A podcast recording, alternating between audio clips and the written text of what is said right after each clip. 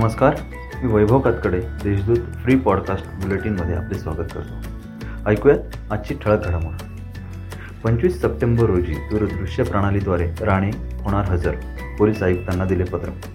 केंद्रीय मंत्री नारायण राणे यांच्यावर नाशिक पोलिसांनी गुन्हा दाखल केल्याने त्यांना दोन सप्टेंबर रोजी नाशिकला हजर राहायचे होते. मात्र उच्च न्यायालयाने सतरा तारखेपर्यंत कोणतीही कारवाई न करण्याचे आदेश दिल्याने आता केंद्रीय मंत्री नारायण राणे पंचवीस सप्टेंबर रोजी दूरदृश्य प्रणालीद्वारे उपस्थित राहणार आहे असे पत्र केंद्रीय मंत्री राणे यांनी पाठवल्याचे पोलीस आयुक्त दीपक पांडे यांनी सांगितले आहे.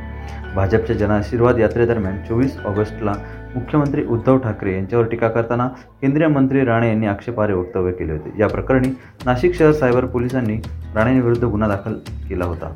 शिवसेनेचे महानगरप्रमुख सुधाकर बडगुजर यांनी राणेंच्या विरोधात तक्रार केली होती.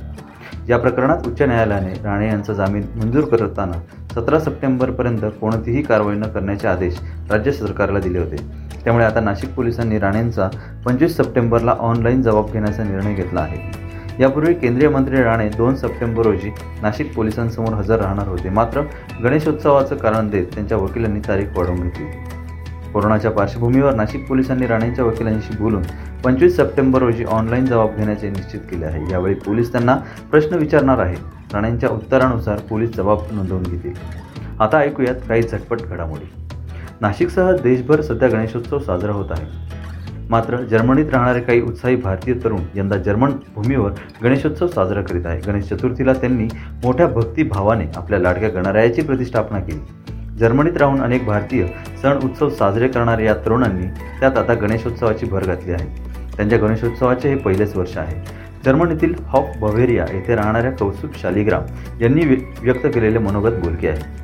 लोकांनी एकत्र यावे. या उद्देशाने लोकमान्य टिळकांनी शिवजयंती आणि गणेशोत्सव सुरू केल्याचे शाळेत असताना आम्ही शिकलो. लहानपणी शिकलो त्याचा अनुभव आम्ही आता जर्मनीत घेत आहोत असे शालिग्राम म्हणतात. आपल्या घरात विराजमान झालेल्या बाप्पाबद्दल त्यांनी देशदूतशी संवाद साधला होता.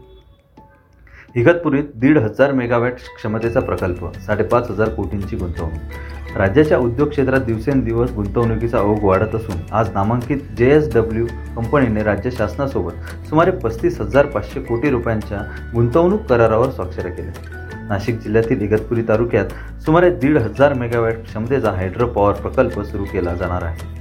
भावली धरणावर हा प्रकल्प असेल. यासाठी सुमारे साडेपाच हजार कोटींची गुंतवणूक केली जाणार आहे. यातून पाच हजार जणांना प्रत्यक्ष अप्रत्यक्षरित्या रोजगार मिळणार आहे. होर्ड होर्डिंग लावताय सावधान. आधी पोलिसांचा परवानगी क्रमांक घ्या. अन्यथा कारवाई. नाशिक महानगरपालिका क्षेत्रात विविध प्रकारचे होर्डिंग लावण्यासाठी आता पोलीस आयुक्तांची परवानगी आवश्यक असणार आहे. विना परवानगी क्रमांक होर्डिंग लावणाऱ्यांवर कायदेशीर कारवाई करण्यात येणार असल्याचे पोलीस आयुक्त दीपक पांडे यांनी सांगितले आहे. येत्या काही दिवसात याची कडक अंमलबजावणी करण्याचे आदेश देखील आयुक्त पांडे यांनी दिले आहेत महापालिकेकडून परवानगी पत्र आयुक्त कार्यालयात आल्यानंतर त्यावर छापण्यात येणारा मजकूर तपासूनच त्यासाठी परवानगी क्रमांक देण्यात येणार आहे. या होत्या आत्तापर्यंतच्या ठळक घडामोडी. सविस्तर बातम्यांसाठी देशदूत डॉट कॉम या आमच्या वेबसाईटला अवश्य भेट द्या. नमस्कार.